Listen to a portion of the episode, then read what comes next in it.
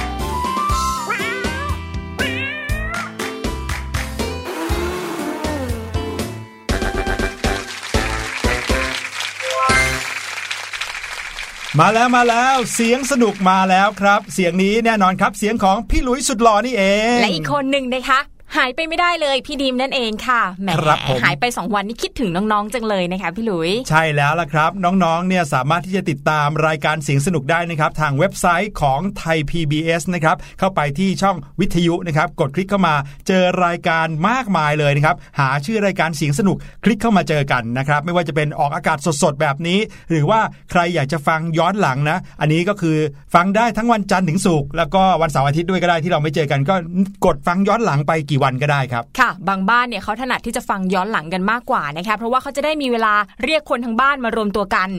นั่งกันอยู่ในห้องนั่งเล่นบ้างนั่งกันอยู่ที่ลานหน้าบ้านบ้างนะคะแล้วก็เปิดวิทยุหรือว่าเปิดฟังจากทางอินเทอร์เน็ตกันนะคะถ้าเกิดฟังย้อนหลังนะคะได้ฟังย้อนหลังด้วยกันเนี่ยมันก็เพลิดเพลินอีกแบบนึงนะก็ถือว่าเป็นอีกหนึ่งกิจกรรมที่หลายครอบครัวเลือกใช้เวลาอยู่ด้วยกันนะคะใช่แล้วครับเดี๋ยวนี้เนี่ยมีเสียงให้เราฟังได้มากมายเลยนะครับหลายๆเว็บไซต์หรือว่าในแอปพลิเคชันเนี่ยเดี๋ยวนี้มีเหมือนกับเขาเรียกว่าพอดแคสต์ใช่ไหมให้ใครก็ได้เข้าไปอยากรู้เรื่องไหนก็กดเข้าไปฟังในขณะที่ทำอย่างอื่นอยู่เช่นน้องๆทำกันบ้านอยู่นะครับหรือว่าอ่านหนังสือเพลินๆอยู่ก็ฟังไปด้วยนะครับมีหลากหลายเรื่องราวที่น่าสนใจเดี๋ยวนี้ผู้ใหญ่เขาใช้มือถือในการฟังพอดแคสต์กันเยอะแล้วนะฟังเรื่องการเงินฟังเรื่องเกี่ยวกับอะไรที่ตัวเองสนใจอ่ะเยอะแยะเลยนะครับคือแทนที่จะฟังเพลงเหมือนในสมัยก่อนนะแล้วก็เปลี่ยนมาฟังสิ่งที่เราสนใจเป็นเนื้อหาเป็นข้อมูลต่อให้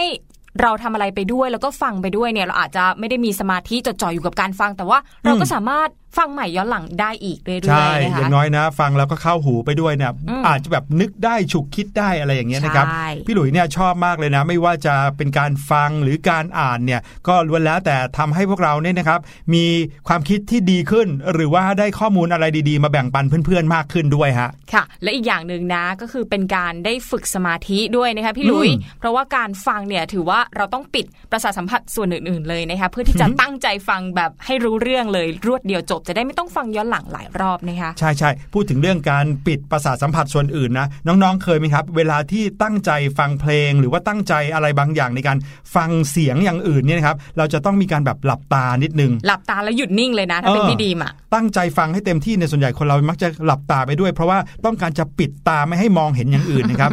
สมองของเราเนี่ยหรือว่าสมาธิเราจะได้พุ่งไปที่เรื่องการฟังอย่างเดียวน้องๆเป็นกันหรือเปล่าพี่หลุยเนี่ยชอบมากเลยนะเวลาที่ตั้งใจฟังอะไรแล้วเราจะได้ยินเสียงแปลกๆหรือว่าเสียงที่เราไม่ค่อยจะเคยได้ยินเราเคยพูดเรื่องนี้กันเยอะเลยเนอะในรายการของเราบอกว่าถ้าเกิดว่าน้องๆเนี่ยนอนอยู่ที่บ้านหรือว่าอย่างเช่นตอนบ่ายๆไม่ได้ทำอะไรเงี้ยหลับตาแล้วก็ลองตั้งใจฟังเสียงรอบๆตัวนะครับค่อยๆฟังจากสิ่งที่อยู่ใกล้ๆแล้วค่อยๆไกลออกไปเรื่อยๆเรื่อยๆบางทีเนี่ยหูเราอาจจะได้ยินเสียงที่ไกลออกไปเป็นกิโลเมตรได้เลยนะโอ้โหคือเราสามารถรู้ได้ว่าหูเราเนี่ยมีศักยภาพมากกว่าที่เราคิดด้วยนะบางคนเนี่ยฝึกเยอะๆฟังได้ไกลมากกว่าหลักกิโลเมตรอีกนะถือว่าเป็นความสามารถพิเศษไปเลยมาพูดถึงเรื่องของการใช้เวลากันแล้วเนี่ยนะครับนึกถึงเรื่องนึงที่คุณแม่พี่หลุยเนี่ยช่วงหลังๆนี่พูดบ่อยเลยค่ะเรื่องอะไรคะบอกว่าอยากให้พวกเราเนี่ยใช้เวลาในบ้านกันนี่ครับนอกเหนือจากทำสิ่งที่ตัวเองชอบแล้วเนี่ยมาช่วยกันทำอะไรให้บ้านเราน่าอยู่ขึ้นอาจจะเป็นสิ่งที่เราไม่ชอบ แต่ว่าท้ายที่สุดเนี่ยจะส่งผลลัพธ์ดีต่อทุกคนในครอบครัวเลยนะถ้าเกิดว่าช่วยกันดูแลบ้านให้บ้านน่าอยู่พูดดีๆเนี่ยนะแต่ว่าความจริงแล้วก็คือเรื่องของการช่วยแม่ทำงานบ้านบ้างนั่นเองแหละครับค่ะพูดจะดูดีเลยก็คือคุณแม่เนี่ยอยากจะให้เราเนี่ยช่วยแบ่งเบาภาระแล้วก็ฝึกความรับผิดชอบด้วยช่วยทำบ้านทำจัดข้าวของเริ่มตั้งแต่ข้าวของในห้องตัวเองก่อนก็ได้นะคะให้มันน่าอยู่ทีนี้สำหรับพี่ดีมนะถ้าเกิดบ้านน่าอยู่เนี่ยเราจะไม่อยากไปเที่ยวที่ไหนเลยหลายๆคนเนี่ยมีห้องส่วนตัวแล้วหลายๆคนยังนอนกับคุณพ่อคุณแม่อยู่นะครับแต่ว่าใครที่เริ่มมีห้องส่วนตัวแล้วเนี่ยก็มักจะอยากให้ห้องเนี่ยโหยสะอาดเอี่ยมอ่องจัดการให้เป็นระเบียบนะครับแต่บางคนเนี่ยก็ยังชอบเล่นของเล่นใช่ไหมพอเล่นเสร็จปุ๊บก็ไม่ได้เก็บเข้าที่เข้าทางอาจจะทำให้คุณแม่บ่นบ้างนะครับหลายๆบ้านก็มีวิธีการในการที่จะฝึกการทำความสะอาดบ้านพี่ดีมชอบทำงานบ้านอะไรมากที่สุดครับพี่ดีมก็ชอบทำงานบ้านในห้องตัวเองก่อนอย่างที่พี่หลุยพูดนั่นแหละค่ะคือที่ชอบมากที่สุดเลยพี่ดิมจะชอบจัดมุมหนังสือคืออาจจะช่วยเป็นการทบทวนด้วยนะคะว่าหนังสือที่เรามีอยู่เนี่ยเล่มไหนเรายังอ่านค้างอยู่หรือว่ายังอ่านไม่จบบ้างจัดบ่อยๆเนี่ยก็ทำให้รู้ว่าอ๋อเล่มนี้เรามีแล้วนะไม่ต้องไปซื้ออีกนะหรือว่าแนวนี้เนี่ย เราซื้อมาหลายเล่มแล้วแต่ยังอ่านไม่จบสักทีทีหลังก็จะได้ไม่ต้องซื้อพี่หลุยเนี่ยจัดห้องไม่ค่อยได้เลยครับทำไมอะคะเพราะว่าจัดห้องแล้วเนี่ยนะครับจะเสียเวลามากเลยพอเปิดเจอกล่องอะไรสักกล่องนึงเนี่ยครับในนั้นก็จะมีของอะไรเต็มไปหมดใช่ไหมแล้วก็นั่งหยิบขึ้นมาดูทีละชิ้น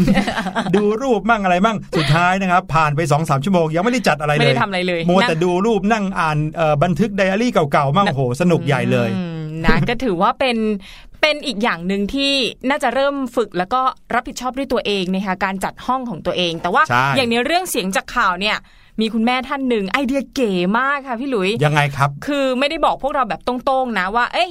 ดีวันนี้ห้องรกแล้วนะแม่ว่าจัดห้องสักหน่อยหรือว่าลุยวันนี้ช่วยแม่ล้างจานหน่อยสิช่วยแม่ซักผ้าหน่อยสิอย่างนี้ไม่ใช่แล้วนะจริงๆแม่บอกอย่างนี้ได้นะแต่ว่าเราเนี่ยมักจะแบบเดี๋ยวก่อนแม่คือมันไม่มีแรงจูงใจอ่ะพี่ยุ้ยแต่คุณแม่ในเรื่องเสียงจากเขานี้เนี่ยโอ้โหมีแรงจูงใจมากเลยนะคะอยากรู้แล้วใบ้นิดนึงได้ไหมถึงกับติดป้ายรับสมัครงานเลยนะฮะ เดี๋ยวนะติดป้ายรับสมัครงานเพื่อจ้างแม่บ้านอย่างเงี้ยเหรอใช่ค่ะแต่ว่าเป้าหมายของคุณแม่เนี่ยไม่ได้จ้างแม่บ้านแต่ว่าน่าจะพุ่งเป้าไปที่ลูกๆมากกว่านะคะฉันอยากรู้ซะละสิครับเอาล่ะน้องๆครับเดี๋ยวเราไปฟังเพลงกันก่อนนะครับเดี๋ยวช่วงหน้ากลับมากับเรื่องราวเสียงจากข่าวช่วงแรกของรายการเราวันนี้พี่ดีมีเรื่องสนุกๆของคุณแม่ที่ไอเดียเก๋มาเล่าให้ฟังครับ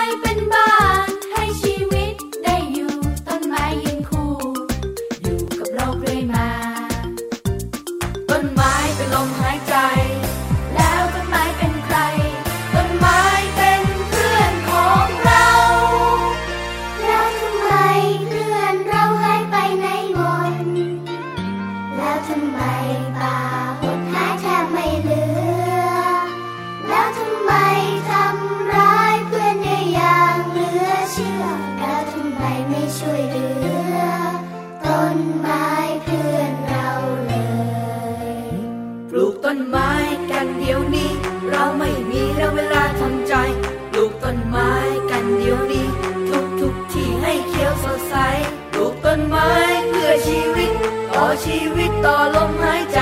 ปลูกต้นไม้ให้โลกสดใสมาปลูกต้นไม้กันเถอะพวกเรามาปลูกต้นไม้ปลูกไว้ให้นกสักต้นมาปลูกต้นไม้ปลูกไว้ให้ฟ้าสักต้นมาปลูกต้นไม้ปลูกไว้ให้ดินสักต้นมาปลูกต้นไม้ปลูกเพื่อเราทุกคนคนละต้นสองต้นคืนให้แผ่นดินเสียงจากข่าวเข้าสู่ช่วงแรกของรายการเสียงสนุกในวันนี้นะครับช่วงเสียงจากข่าวพาน้องๆมาฟังข่าวกันนะครับข่าวรอบตัวทั้งในประเทศต่างประเทศข่าวสนุกๆข่าวดีๆมาฟังกันบ้างนะครับหลายๆทีเนี่ยได้ยินแต่ข่าวที่ไม่ค่อยดี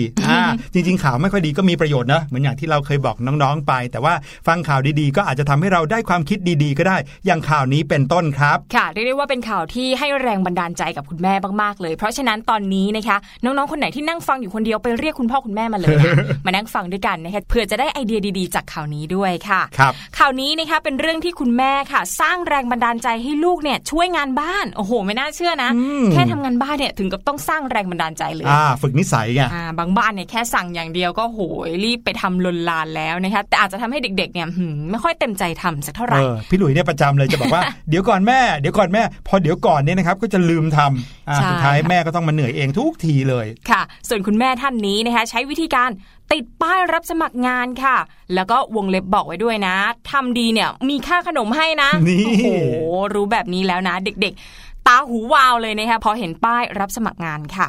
คือสมัยเด็กๆนะคะใครที่ชอบการทำงานบ้านเป็นชีวิตจิตใจเนี่ยถือว่าเป็นเด็กที่มีจิตใจประเสริฐคุณแม่บางคนเรียกว่าเป็นอภิชาตบุตรเลยนะคะใช่ช่วยแบ่งเบาภาระให้กับคุณพ่อคุณแม่ได้แต่ว่ามีเด็กหลายคนซึ่งรวมถึงพวกเราบางคนนั่นแหละอยากจะออกไปเล่นกับเพื่อนมากกว่าที่จะช่วยคุณแม่กรอกน้ำนะคะใช่ฮะมันดูไม่สนุกนะช่วยคุณแม่กรอกน้ำนะคะแต่ว่าแน่นอนปกติเด็กอยากจะเล่นสนุกมากกว่าแต่คุณแม่ก็อยากจะสอนให้ลูกเนี่ยเรียนรู้งานบ้านเล็กๆน้อยๆแล้วก็แบ่งเบางานตัวเองไปด้วยนะคะก็ดูเป็นเรื่องที่ไม่มีที่สิ้นสุดน่าจะเถียงกันไม่สิ้นสุดไม่มีทางที่จะบรรจบกันได้นะคะลูกๆก็อยากเล่นคุณแม่ก็อยากให้ลูกๆช่วยงานเหมือนมันจะไม่มีตรงกลางเลยสำหรับเรื่องนี้นะคะแต่ว่าคุณแม่ที่ชื่อว่าเชคธาแม็กเกรเกอร์ค่ะมีไอเดียที่น่ารักแล้วก็เจ๋งมากๆเลยนะคะในการโน้มน้าวลูกเนี่ยให้เรียนรู้การทำงานเพื่อแลกกับสิ่งที่พวกเด็กๆเรียกร้องอยากจะได้ค่ะคือปกติเนี่ยคุณพ่อคุณแม่โดยเฉพาะคุณพ่อคุณแม่ของพวกเรานะคะจะใช้วิธีการสัญญาปากเปล่านี่พี่ดิมโดนบ่อยถ้าเกิดว่าช่วยแม่ทำงานบ้านนะเดี๋ยวแม่จะพาไปซื้อขนมเดี๋ยวแม่จะพาไปซื้อเสื้อแม่จะพาไปเที่ยวโน่นเที่ยวนี่บ้างนะคะคือสัญญาปากเปล่าลอยๆเลยนะคะเราได้ยินแล้วเนี่ยก็ดีใจรีบไปทำงานใหญ่เลยนะคะแต่ว่าเรื่องของคุณแม่ท่านนี้เนี่ยเริ่มที่ลูกๆของเธอเนี่ยมักจะรบเร้าขอให้เธอซื้อโทรศัพท์มือถือหรือว่าขอให้พาออกไปเที่ยวข้างนอกบ้างซึ่งก็ล้วนแล้วเนี่ยเป็นการเรียกว่าต้องใช้เงินอะใช่ต้องใช้เงินทั้งนั้นเลยนะคะบางทีต้องให้ลูกบ้างบางทีก็ต้องพาลูกไปแล้วก็ใช้เงินของที่บ้านบ้างอะไรอย่างนี้มีแต่เรื่องเงินทั้งนั้นเลยเธอเนี่ยก็อยากจะให้ลูกๆเนี่ยรู้จักคุณค่าของเงินค่ะว่าการจะได้อะไรตามต้องการเนี่ยเราต้องลงแรงทำงานแลกมานะเธอก็เลยจัดการติดป้ายประกาศรับสมัครงานในตำแหน่งต่างๆบนกำแพงบ้านเลยค่ะไม่ได้ไปติดไกลนะกลัวคนอื่นมาสมัคร ติดกำแพงบ้านตัวเองนะลูกจะได้เห็นชัดนะคะในใบประกาศรับสมัครงานเนี่ยเขียนเอาไว้ว่าคุณแม่กำลังต้องการงานในตำแหน่งใดบ้างนะคะอย่างเช่นผู้จัดการประจำห้องครัวเป็นผู้จัดการนะคะเป็นเมเนเจอร์เลยอีกตำแหน่งคือหัวหน้าแม่บ้านนี่แล้วก็อีกตำแหน่งคือผู้ควบคุมงานซักรีดโอ้โหคุณแม่เนี่ยมีทักษะในการใช้ภาษามากๆเลยนะแถมยังมีใบสมัครให้กรอกเสร็จสรรพเลยที่สำคัญมีการจัดสอบสัมภาษณ์เหมือนกับเดี๋ยวอย่างนั้นเลยนะเหมือนกับเวลาที่เราไปสมัครงานตามบริษัทต่างๆเลยสอบสัมภาษณ์ด้วยเหรอครับสัมภาษณ์เลยสมมติว่าพี่หลุยเป็นลูกของคุณแม่คนนี้เนี่ยพี่หลุยบอกเฮ้ยงานนี้น่าสนใจจังเลยมากรอกใบสมัครดีกว่าคุณแม่มีใบสมัครให้กรอกด้วยใช่กรอกเสร็จมีนัดสัมภาษณ์กันด้วยมีนัดสัมภาษณ์ด้วยต้องเดี๋ยวเย็นนี้มาสัมภาษณ์กันลูกต้องเคลียร์คิวให้ว่างเลยหยุดเล่นกับเพื่อน1วันเลยเพื่อมาสัมภาษณ์งานกับคุณแม่นะคะและหากว่าทำงานได้ตามเวลาและหน้าที่ที่ตกลงกันได้นะเด็กๆเนี่ยจะได้เครดิต แล้วก็ได้ค่าขนมจากคุณแม่ด้วยนะคะก็คือทำงานเป็นการทำงานใช้แรงแลกเงินเหมือนกับผู้ใหญ่เลยนะคะทั้งนี้ทั้งนั้นเนี่ยคุณแม่บอกว่าอยากจะให้ลูกๆเนี่ยเอาทั้งเครดิตและค่าขนมเนี่ยไปซื้อของที่ตัวเองอยากได้ตามใจเลยใช่แล้วก็จะรู้สึกเหมือนจะเห็นคุณค่าของเงินที่เราได้มาจากการทำงานด้วยนะคือทำงานด้วยตัวเองอ่ะเหมือนกับของที่ได้มาก็ใช้แรงแลกด้วยตัวเองนะคะทีนี้พอเรื่องนี้ได้รับการเผยแพร่ทางอินเทอร์เน็ตค่ะปรากฏว่าชาวเน็ตเนี่ยชื่นชอบวิธีการของคุณแม่มากๆเลยนะพากันกดไลค์กดแชร์ยกใหญ่เลยค่ะมีคนนึงเนี่ยบอกว่าเธอแบบลากเสียงยาวเลยนะเธอฉันชอบวิธีนี้มากเลยอ่ะอยากเอาไปใช้บ้างน่าจะเป็นคุณแม่เหมือนกันนะคะอีกคนนึงบอกว่าไอเดียอย่างเจ๋งเลยอ่ะนี่บางคนก็บอกว่าเป็นวิธีสอนที่ดีที่สุดที่เคยเห็นมาเลยถึงพ่อแม่ที่ให้ทุกอย่างที่ลูกต้องการโดยไม่ให้พวกเราเรียนรู้จะทำอะไรเพื่อแลกมานะคะ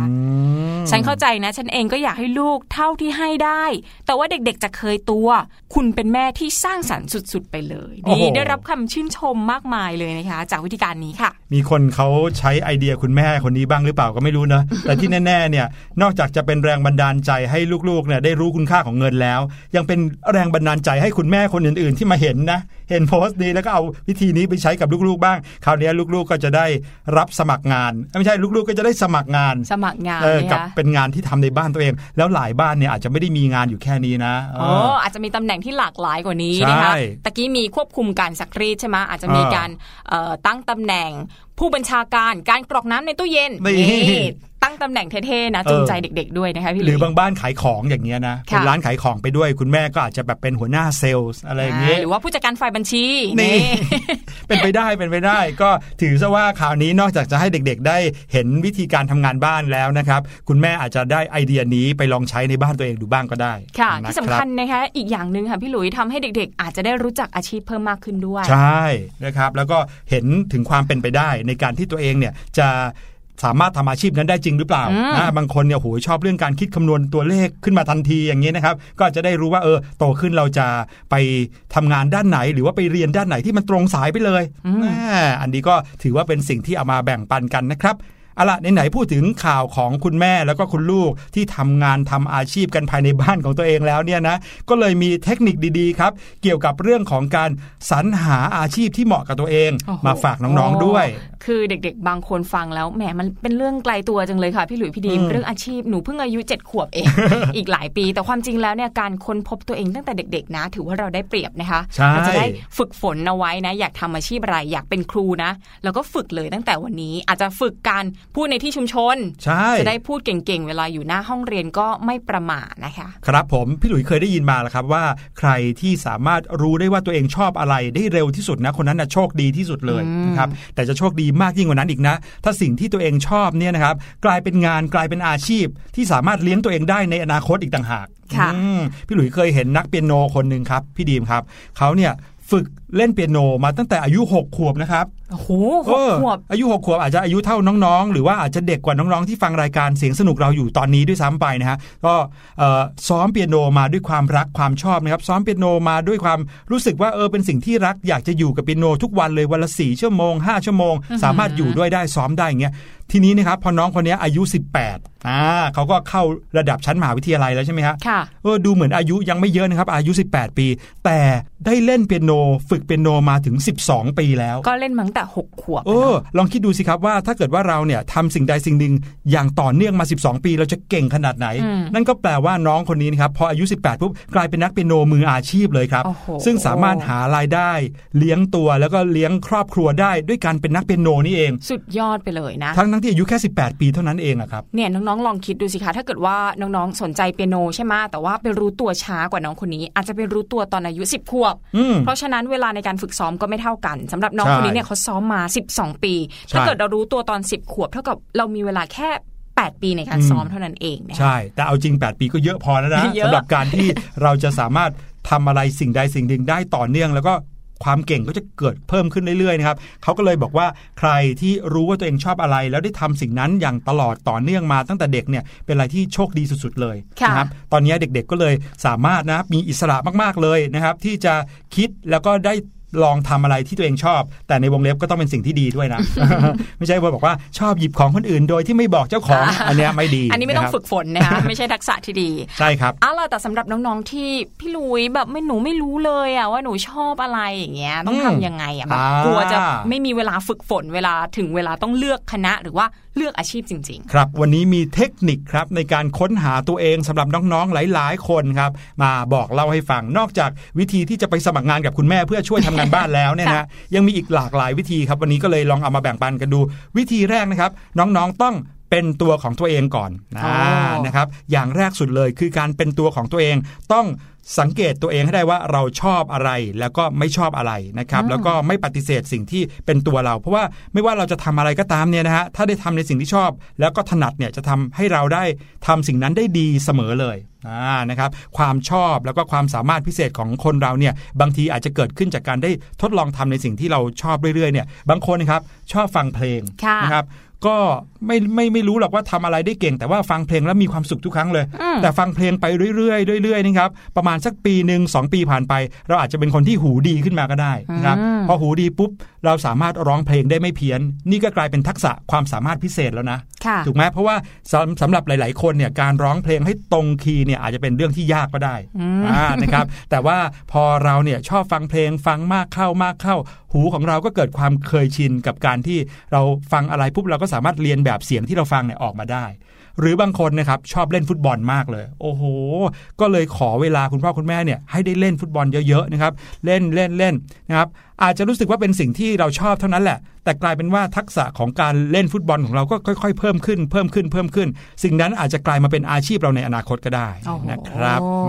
หรือมีตัวอย่างสมมุติว่าพี่ดีมอย่างเงี้ยชอบร้องเพลงมากๆเลยนะแต่ว่าตอนเด็กๆของพี่ดีมเนี่ยเสียงยังไม่เพราะร้องก็ไม่ดีร้องออกมาก็ยังไม่ค่อยเพราะฟังไม่เหมือนคนเขาประกวดกันนะครับเพื่อนๆก็อาจจะไม่ค่อยอยากฟังแล้วก็บอกว่าโหพี่ดีมเลิกร้องเพลงสักทีเถอะฟังแล้วหนวกหูอะไรเงี้ยแต่ด้วยความชอบของพี่ดีมรู้สึกแบบจริงใจกับตัวเองมากว่าชอบเรื่องการร้องเพลงมากพี่ดีมก็เลยเริ่มที่จะฝึกหัดแล้วก็พัฒนาตัวเองอยู่เสมอไปหาคุณครูหรือไปหารุ่นพี่ที่เขาร้องเพลงเพราะแล้วก็ไปถามวิธีสุดท้ายพี่ดีมก็รู้ว่าพี่ดีมเนี่ยมีความสุขกับการร้องเพลงแล้วก็รู้วิธีการที่ร้องเพลงได้ดีขึ้นเห็นไหมสุดท้ายพี่ดีมอาจจะนึกออกว่าเอ้ยถ้างั้นไปเรียนสาขาเอกร้องเพลงเลยดีกว่าโอ้โหอย่างนั้นเลยนะดังนั้นการเรียนรู้ที่จะเป็นตัวของตัวเองก่อนอย่าโกหกตัวเองนะครับเราก็จะสามารถก้าวไปสู่สิ่งที่เราชอบได้นะครับก้าวไปสู่สิ่งที่เราทำแล้วมีความสุขแล้วอาจจะเป็นอาชีพของเราก็ได้ครับส่วนอีกข้อนึงที่พี่ดิมแนะนำนะคะพี่หลุยบอกไปแล้วคือให้น้องๆเนี่ยเรียนรู้ที่จะเป็นตัวของตัวเองใช่ไหมคะอีกข้อนึงเนี่ยให้น้องๆหาสิ่งที่ทำให้ตัวเองเนี่ยตื่นเต้นค่ะรถไฟเหาะครับหรือว่าดูหนังผี ให้สังเกตนะคะว่าทำกิจกรรมไหนแล้วรู้สึกว่าหัวใจเราเต้นแรงเหลือเกินเนี่ยอันนี้เนี่ยอาจจะเป็นกิจกรรมที่ทำให้เราตื่นเต้นก็ได้ความตื่นเต้นก็หมายถึงหาสิ่งที่ทำให้เราเนี่ยมีแรงกระตุ้นที่อยากจะเรียนหรืออยากจะทำสังเกตง่ายๆเลยเวลาเรียน5วันแต่ละวิชาวันนึงก็ตกประมาณ 5-6 วิชานะคะมีวิชาไหนที่เรารู้สึกว่าโอ้ยเราอยากให้คุณครูเข้าห้องเรียนไวๆจังเลยสัปดาห์นึงเนี่ยรอวิชานี้เลยรอวิชานี้ที่สุดนะคะอย่างเช่นเด็กผู้ชายหลายคนอาจจะชอบวิชาพละศึกษาชอบเวลาตัวเองอยู่กลางแจ้งได้ออกแรงนะคะหรือว่าน้องๆผู้หญิงอาจจะชอบวิชาภาษาไทยชอบฟังวรรณคดีจังเลยหรือบางคนชอบวิชางานประดิษฐ์นะคะให้ลองสังเกตดูว่าเราเนี่ยตื่นเต้นหรือว่ามีความรู้สึกอยากจะทำ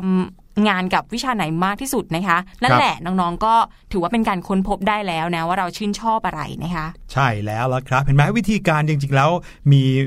ไม่น้อยเลยนะครับที่เราจะสามารถค้นหาตัวเราเองได้ตอนเด็กๆนะครับถึงแม้ว่าเราจะรู้สึกว่าโหอยากทำอะไรเยอะแยะไปหมดทดลองดูนะครับอันนึงที่สำคัญเลยนะก็คือการเลิกตามใครบางครั้งเนี่ยเราอาจจะเห็นเพื่อนเนี่ยเขาทำเราก็เลยอยากทำบ้างเห็นเพื่อนมีลูกบอลสีสวยๆกันเราก็เลยอยากมีบ้างเพราะว่าน่าจะ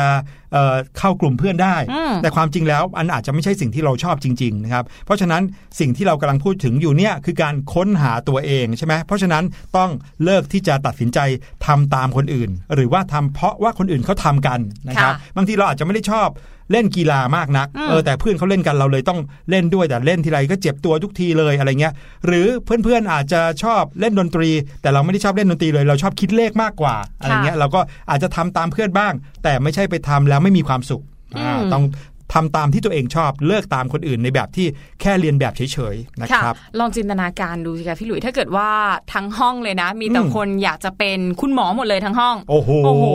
เด็กนักเรียนทั่วประเทศอยากจะเป็นคุณหมอหมดเลยทั้งห้องสรุปว่าหลังจากนั้นประเทศไทยมีแต่คุณหมอเต็มไปหมดเลยไม่มีคนทำอาชีพอื่นเลยนี่ก็ไม่ดีเหมือนกันนะคะแต่พี่หลุยเชื่อว่านะครับในห้องนึงเนี่ยมันต้องมีคนที่อยากจะเป็นหลายอย่างอยู่แล้วถูกไหม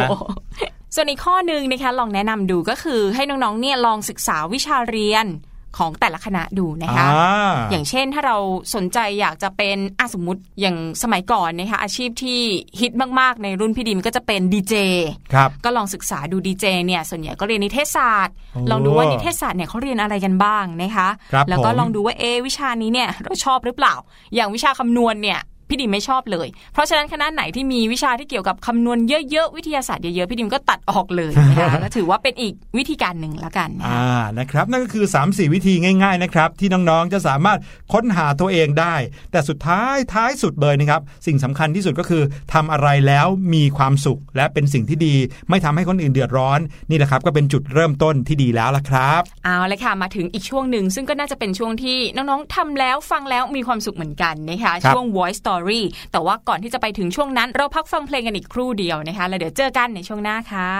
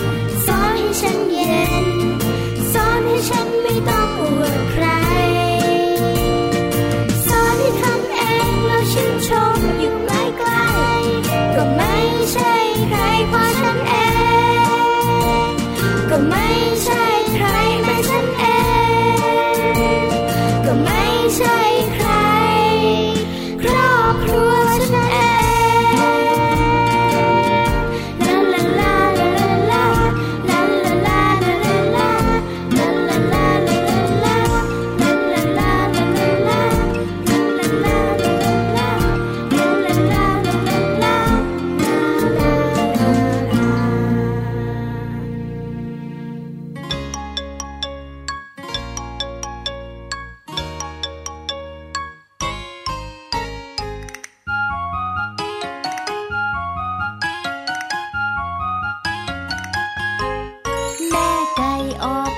ว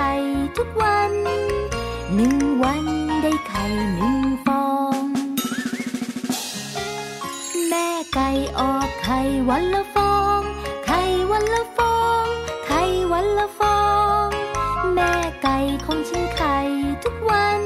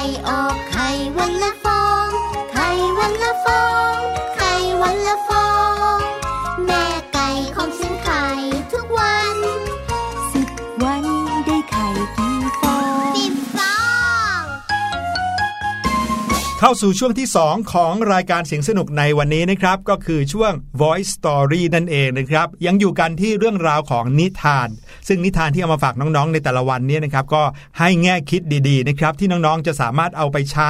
ในการใช้ชีวิตในแต่ละวันหรือว่าเอาไปแบ่งปันเพื่อนๆบอกเรื่องราวดีๆให้กับเพื่อนๆได้รู้นะครับหลายๆคนเนี่ยจำนิทานเรื่องหนึ่งได้เพราะว่าฟังบ่อยๆฟังหลายๆครั้งนะครับ จนกลายเป็นสิ่งที่จำเอาไว้แล้วก็กลายเป็นหลักคิดของตัวเองไปเลย หรือเอาไปเล่าให้เพื่อนๆฟังได้ด้วยค่ะอย่างเรื่องนี้นะไม่แน่นะคะน้องๆฟังแล้วอาจจะเป็นอีกหนึ่งเรื่องก็ได้ค่ะพี่หลุยที่เป็นเรื่องโปรดของน้องๆเลย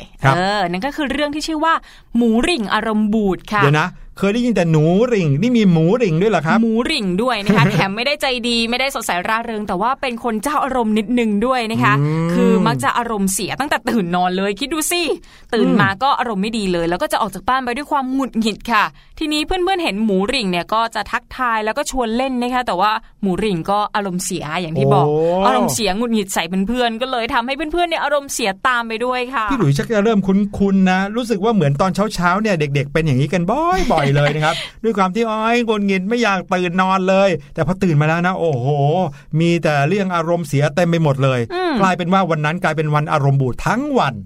ทีนี้นะคะหมูริ่งในเรื่องเนี่ยเขาจะทำตัวยังไงดีเดี๋ยวลองไปฟังกันเลยดีกว่าค่ะเชื่องขาง White Story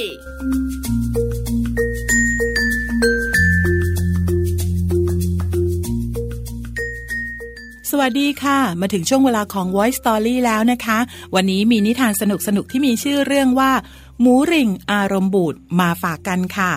แปลโดยน้านกฮูกเป็นหนังสือนิทานเพื่อนรักจากสำนักพิมพ์แปลนฟอร์คิดค่ะเรื่องราวจะเป็นอย่างไรนั้นไปติดตามกันค่ะเช้านี้หมูริ่งอารมณ์เสียตั้งแต่ตื่นนอนหน้าตาบูดบึ้งฮึดฮัดหงุดหงิดแถมเหวี่ยงนาฬิกาปลุกหมอนและผ้าห่มกระเด็นไปคนละทางตอนกินอาหารเช้าหมูริ่งทำชามข้าวตุ๋นหกแหวะรสชาติแย่ชะมัดกินไม่ลงหรอกออกไปเดินเล่นดีกว่าหมูริ่งเดินออกจากบ้านอย่างอารมณ์เสียสวัสดีตอนเช้าจ้าหมูริ่งแรคคูนทักทายอย่างเบิกบาน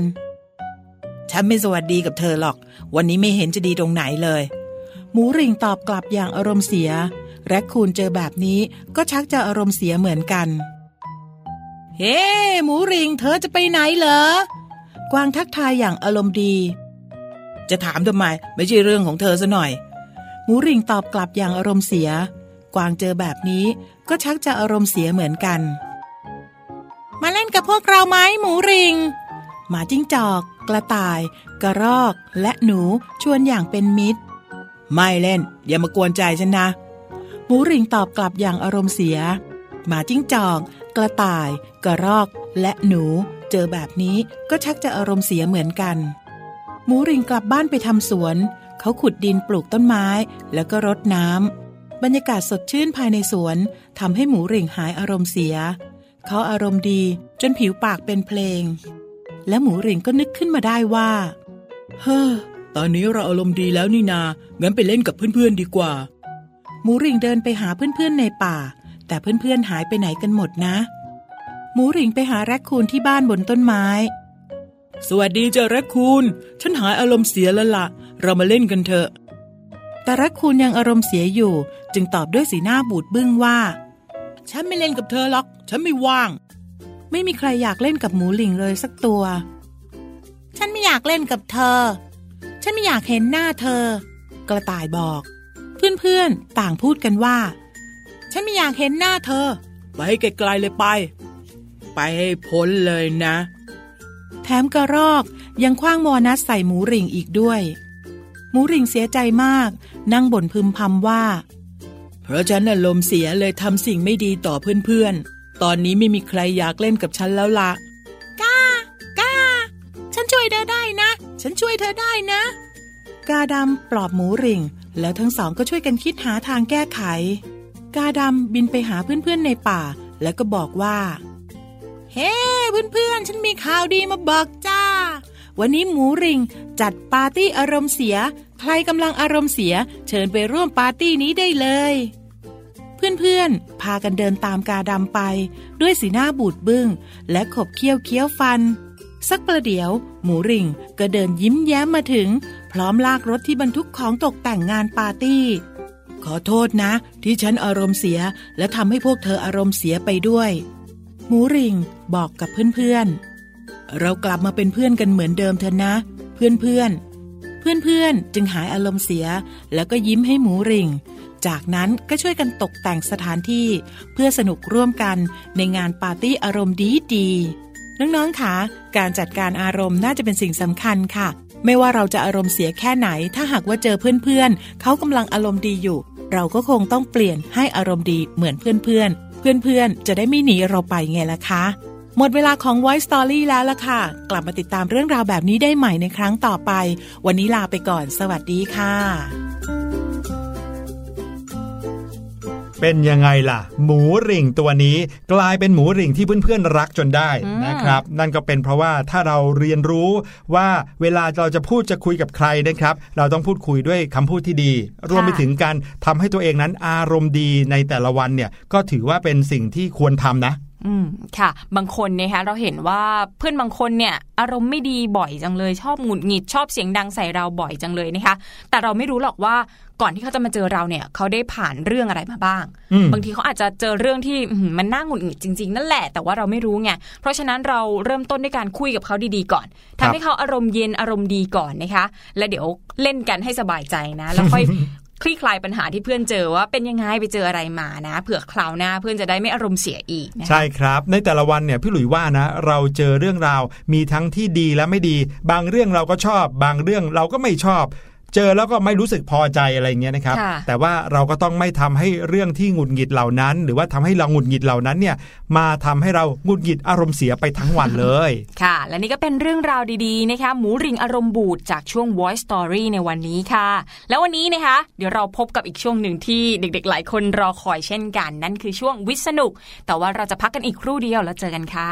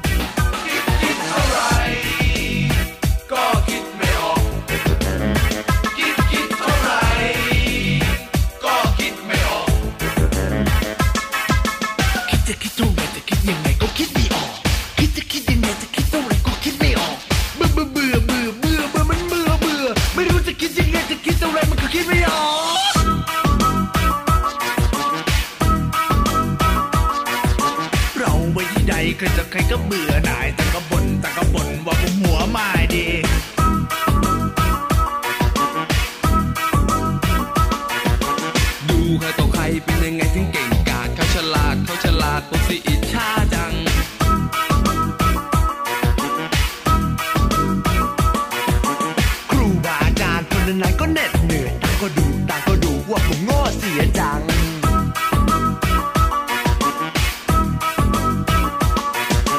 ลองทำอะไรจนยังไงก็ผิดหมดคนต้องเก็บคนต้องกดจะแสนปวดใจ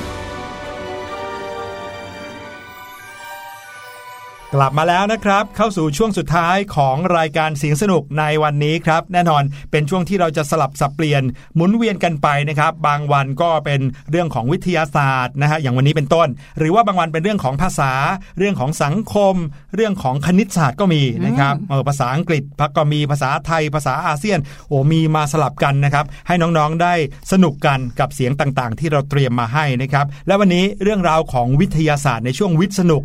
เป็นเรื่องราวของการทดลองแน่นอนวิทยาศาสตร์ก็ต้องเป็นเรื่องการทดลองอยู่แล้วนะครับแต่การทดลองในวันนี้สนุกจริงๆและสามารถทำกันเองได้ง่ายๆที่บ้านด้วยฟังแบบนี้แล้วเด็กๆมาเริ่มกันเลยดีกว่านะคะเพราะฉะนั้นก็ต้องเตรียมอุปกรณ์กันด้วยนะคะพี่ลุยครับการทดลองแรกของเราในวันนี้ที่อยากจะมาแบ่งปันน้องๆครับอาจจะต้องเป็นการทดลองที่มีคุณพ่อคุณแม่หรือผู้ใหญ่อยู่ข้างๆสักหน่อยเพราะว่าเรากำลังจะใช้ไฟโอ้มีใครที่ชอบเล่นไฟกันบ้างหรือเปล่า พี่หลุยเนี่ยนะต้องบอกน้องๆเลยว่าเราเนี่ยจะชอบเล่นไฟกันมากๆเลยใช่ไหมเด็กๆเนี่ยบางทีจุดไฟจุดไม่ขีดจุดไฟแช็กเนี่ยจะรู้สึกโอ้โหตื่นเต้นนะครับแล้วก็บางครั้งอาจจะลืมหรือว่าเผลอเรอไปได้ทำให้เกิดอันตรายได้นะครับพี่หลุยเนี่ยยกมือยอมรับสารภาพเลยว่าตอนเด็กๆเนี่ยเคยเล่นไฟซะจนบ้านเนี่ยเกือบจะไฟไหม้เลยล่ะครับโอ้ขนาดนั้นเลยเหรอคะพี่ดิมเคยแค่ทำไฟลวกขาตัวเองอันเนี้ยก็เลิกเล่นอีกนานเลยนะคะพี่หลุยเนี่ยนะครับไปจุดไฟเผากระดาษครับน้องๆเชื่อว่าหลายๆคนเนี่ยก็คงจะเคยทำหรืออาจจะอยากทำมาก่อนใช่ไหมแต่ว่าพี่หลุยจุดไฟเผากระดาษบนชั้น2ของบ้านซึ่งเป็นพื้นไม้ครับโอ้ตอนนั้นเนี่ยจำเอาไว้จนถึงวันนี้เลยนะพี่หลุยเนี่ยพอจุดไฟเสร็จใช่ไหมครับกระดาษก็หล่นลงไปบนพื้นบ้านซึ่งก็มีเหมือนกับมีอะไรแห้งๆอยู่แล้วก็อาจจะทำให้ติดไฟขึ้นมาได้เนี่ยโชคดีนะครับที่มีพี่ชายอยู่ใกล้ๆไม่อย่างนั้นนะบ้านโดนไฟไหม้แน่เลยอันนี้ต้องขอตีมือตัวเองหลายๆรอบ น้องๆห้ามทำเด็ดขาดนะครับค่ะแต่ว่าการทดลองในวันนี้นะไม่ได้อันตรายขนาดนั้นใช่ไหมคะถ้าเกิดอยู่ในสายตาของคุณพ่อคุณแม่นะคะใช่แล้วครับการทดลองนี้มีชื่อว่าจรวดถุงชามหัศจรรย์โอ้โหแค่ฟังชื่อตื่นเต้นแล้วนะคะมีจรวดมาเกี่ยวข้องด้วยครับผมแน่นอนมีของที่เราต้องเตรียมเพื่อการทำการทดลองนี้ครับค่ะอย่างแรกเลยก็คือถุงชาค่ะครับน้องๆรู้จักถุงชากันหรือเปล่าครับเวลาที่น้องๆเนี่ยไปเห็นซองชาหรือว่าถุงชาในแพ็คนะครับที่คุณพ่อคุณแม่หรือผู้ใหญ่เขาชอบกินกันนี่นะครับใช้ถุงแบบนั้นแหละมันจะเป็นสีขาวๆใช่ไหมแล้วก็มีความบางๆหน่อยนะครับถุงชาเหล่านั้นก็จะเป็นเส้นใยของกระดาษบางประเภทนะครับที่สามารถติดไฟได้เหมือนกันต่อมานะคะที่ขาดไม่ได้คือไฟแช็กหรือว่าไม้ขีดไฟก็ได้นะคะครับนอกจากนี้ก็ยังต้องเตรียมถาดเอาไว้รองพวกเปลวไฟด้วยสุดท้ายก็คือถุงขยะสำหรับไว้ใส่ถุงชาที่ไหม้แล้วค่ะโอ้โหเตรียมอุปกรณ์ง่ายนิดเดียวเองนะครับใช้อุปกรณ์นิดเดียวใช้แค่ถุงชาไฟแช็กนะครับเอาถ่านมารองเอาถุงขยะมารองใส่แค่นั้นเองนะครับวิธีการของมันง่ายมากๆเลยครับการทดลองแรกของเราอย่างแรกสุดนะครับน้องๆมีถุงชาแล้วใช่ไหมเป็นถุงชาใหม่ๆขออนุญาตคุณพ่อคุณแม่ก่อนนะครับขออนุญาตตัดถุงชานี้นะครับแต่ว่าถุงชาเนี้ยต้องเป็นถุงชาที่ยังไม่เคยใช้งานมาก่อนนะครับเพราะเราต้องการถุงชาที่แห้งแต่ถ้าใช้งานแล้วเนี่ยก็จะเปียกแล้วก็ใช้ไม่ได้นะครับทีนี้ถุงชานี้นะครับเอามาตัดแล้วก็เทชาทิ้งไปนะครับชาที่เททิ้งเนี่ยบางทีอาจจะเอาไปใส่ในแก้วเอาไว้ให้คุณพ่อคุณแม่ยังคงดื่มได้นะครับแต่ว่าตัวถุงชาเนี่ยเราจะเอามาตั้งเป็นทรงกระบอกครับ วิธีการก็คือถุงเนี่ยปกติแล้วจะเป็นแบนๆใช่ไหมพอเราเอามาตัดชึบชึบชึบชึบตัดเสร็จแล้วเนี่ยเราเอามาทำให้เป็นทรงกลมนะครับแล้วถุงชาจะมีความสูงอยู่มันก็เลยจะกลายเป็นทรงกระบอกแล้วก็วางลงบนถาดเป็นแนวตั้งแบบนี้นะครับเรียงกันเลยมีกี่ถุงก็วางเรียงกันไปนะครับเสร็จแล้วก็ลองเริ่มดูด้วยการจุดไฟ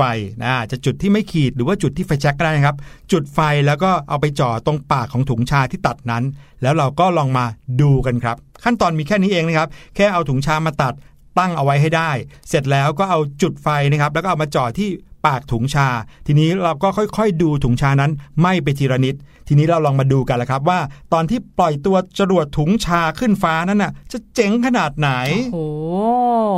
หลังจากจุดแล้วเป็นยังไงต่อเลยคะพี่หลุยทีนี้สิ่งที่น้องๆจะได้เห็นนะครับก็คือถุงชาที่เราจุดเนี่ยนะครับมันจะค่อยๆไหม้ไปเรื่อยๆใช่ไหมครับแต่ทีนี้พอไหม้จนสุดจนหมดแล้วเนี่ยถุงชาเหล่านั้นที่กลายเป็นขี้เถ้าสีดำๆเนี่ยจะลอยขึ้นไปบนฟ้าน้องๆอาจจะเคยเห็นเวลาที่เขาปล่อยโคมไฟกันโคมไฟที่เขาปล่อยขึ้นฟ้ากันเนี่ยนะครับคราวนี้ถุงชาจะมีความเบาอยู่ใช่ไหมเวลาที่เราจุดไฟเผาเขาจนกระทั่งเขาไหม้หมดแล้วเนี่ยสิ่งที่ไหม้นั้นก็จะลอยขึ้นฟ้ากลายเป็นจรวดที่พุ่งขึ้นฟ้าไปเลยนะครับโอ้โหทำได้ง่ายๆแบบนี้เลยเหรอคะนี่ก็อาจจะเป็นหลักการในการทำให้จรวดจริงๆลอยได้เหมือนกันใช่ไหมเนี่ยใช่แล้วครับทีนี้เรามาดูกันว่าทำไมถุงชาถึงลอยได้นะที่ถุงชาลอยได้ก็เพราะว่าเกิดขึ้นจากการเคลื่อนที่ของมวลอากาศร้อนภายในถุงชานั่นเองล่ะครับซึ่งลมร้อนนั้นเป็นอากาศที่เบาๆมากๆเลยส่งผลให้จรวดถุงชาของเราลอยได้นะสิ่งที่มันไหม้ไฟไปแล้วเนี่ยนะครับน้ำหนักย่อมเบาอยู่แล้วใช่ไหมแต่ว่าลมร้อนที่อยู่ในถุงชาที่ร้อนนั้นนะครับมันจะมีความเบากว่าอากาศทั่วไปดังนั้นก็เลยต้องลอยขึ้นสูงก็ดึงให้ถุงชาที่ไหม้นั้นลอยขึ้นฟ้าไปเลยโอ้โหไม่ต้องใช้เชื้อเพลิงเลยนะคะเป็นจรวดที่เจ๋งจริงๆเลยถูกต้องครับนั่นก็คือการทดลองแรกของเราวันนี้ที่จะเอามาแบ่งปันกันครับแต่ว่านอกเหนือจากการทดลองจรวดถุงชาวันนี้นะยังมีอีกหลายเรื่องที่รอให้น้องๆเนี่ยติดตามกันในช่วงวิสนุกนะคะแต่ว่าวันนี้หมดเวลาแล้วพี่หลุยส์กับพี่ดิมลาน้องๆไปก่อนค่ะพบกันใหม่วันพรุ่งนี้สวัสดีค่ะสวัสดีครับสบัดจินตนาการสนุกกับเสียงเสริมสร้างความรู้ในรายการเสียงสนุก